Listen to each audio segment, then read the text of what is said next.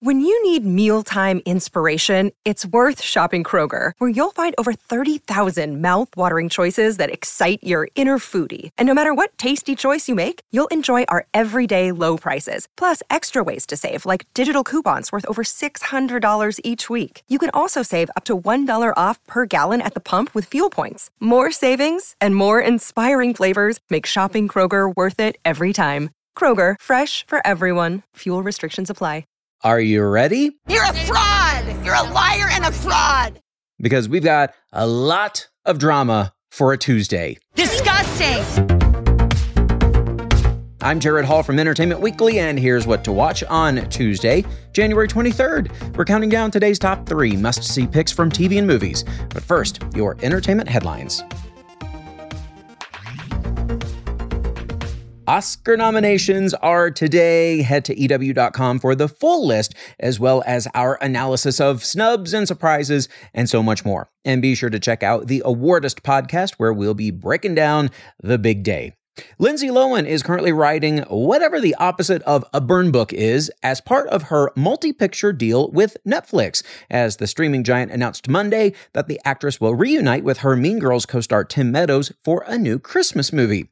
Lohan and Meadows are set to reteam for Our Little Secret, a holiday feature also starring Kristin Chenoweth, and a tale of two resentful exes who spend Christmas together after it's revealed that their partners are siblings. A release date for the film has yet to be announced, though Lohan's second Netflix feature, the Ireland set rom com Irish Wish, is slated to stream later this year.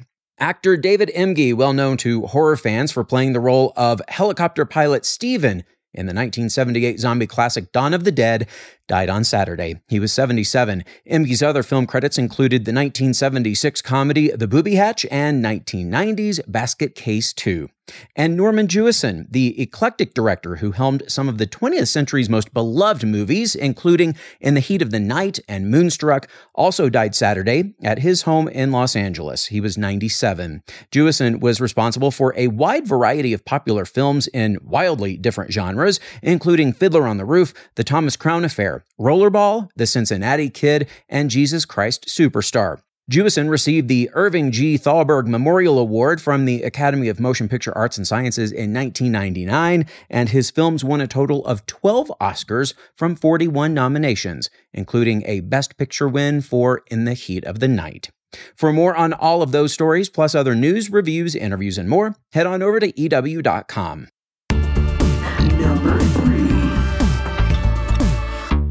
I'll take thinly veiled intros for a thousand. The answer? Our number three pick today. It's the season finale of Celebrity Jeopardy. Or, I mean, what is the season finale of Celebrity Jeopardy? Just three celebrities are left standing looking to win a million dollars for a charity of their choice. In tonight's finale, Abbott Elementary's Lisa Ann Walter faces off against humorist and journalist Mo Rocca and sports personality Katie Nolan to take home bragging rights and a hefty donation for a charity.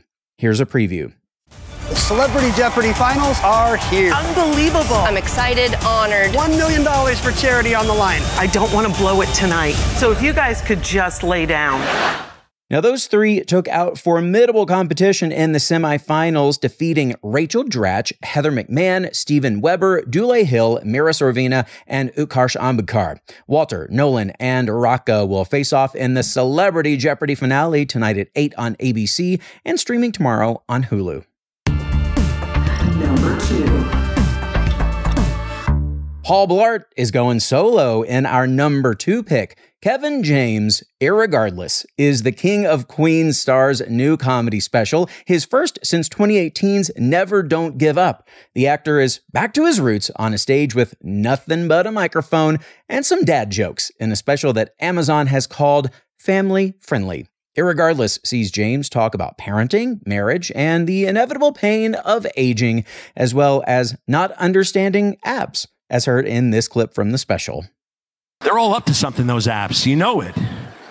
That's their goal. They want to stay on your phone as long as possible. That's why it's so hard to delete an app. You ever try to delete an app? You got to do that hard press on the phone, first of all. All the apps start shaking. They're.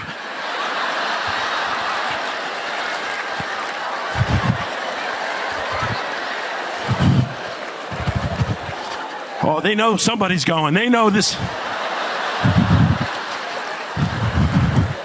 This is judgment day for one of them. One of them just looking around, seeing what each other did, like thinking about who's going. That's why they make that little X so small. It's small in the corner because you can't get it with your fat thumb and you hit anywhere else on the screen and everything settles. And they're like, and then you got to fire it up again. And they're like, oh my gosh, this guy's relentless. They're thinking about what they did. Oh, he's definitely getting rid of me. It's not you, it's me. I'm learning Spanish in 30 days. This idiot couldn't learn Spanish if he was raised in Guatemala for 30 years. Slightly relatable. Kevin James, Irregardless, is available to stream today on Prime Video.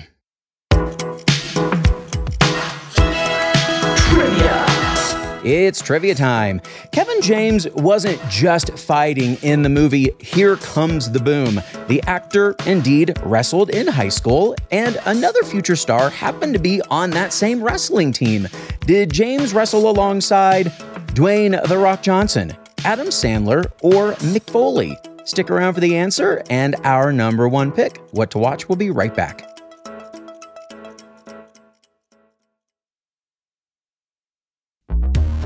Welcome back to EW's What to Watch.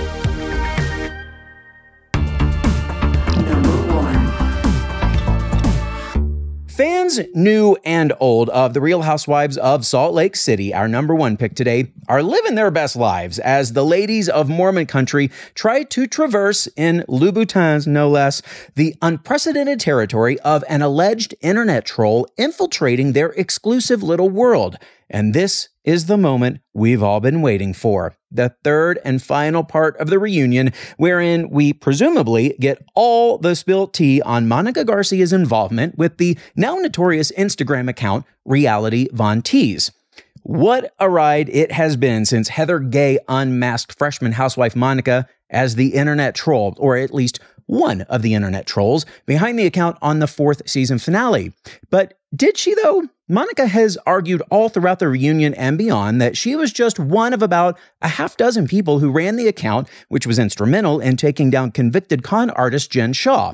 Still, the truth and Monica are about as estranged as well, Monica and the other housewives. Anytime Monica has tried to deny that she said or did something, the other women are quick to check her. None quicker than Heather, who's been dropping evidence throughout this finale as if she's the chief prosecutor in The Bravo People versus Monica Garcia. Receipts, proof, timeline, screenshots. Well, besides Monica's past, viewers want to know about her future, as in, does she have one on the show? Can the other women put aside their grievances toward her once Monica explains how she got involved?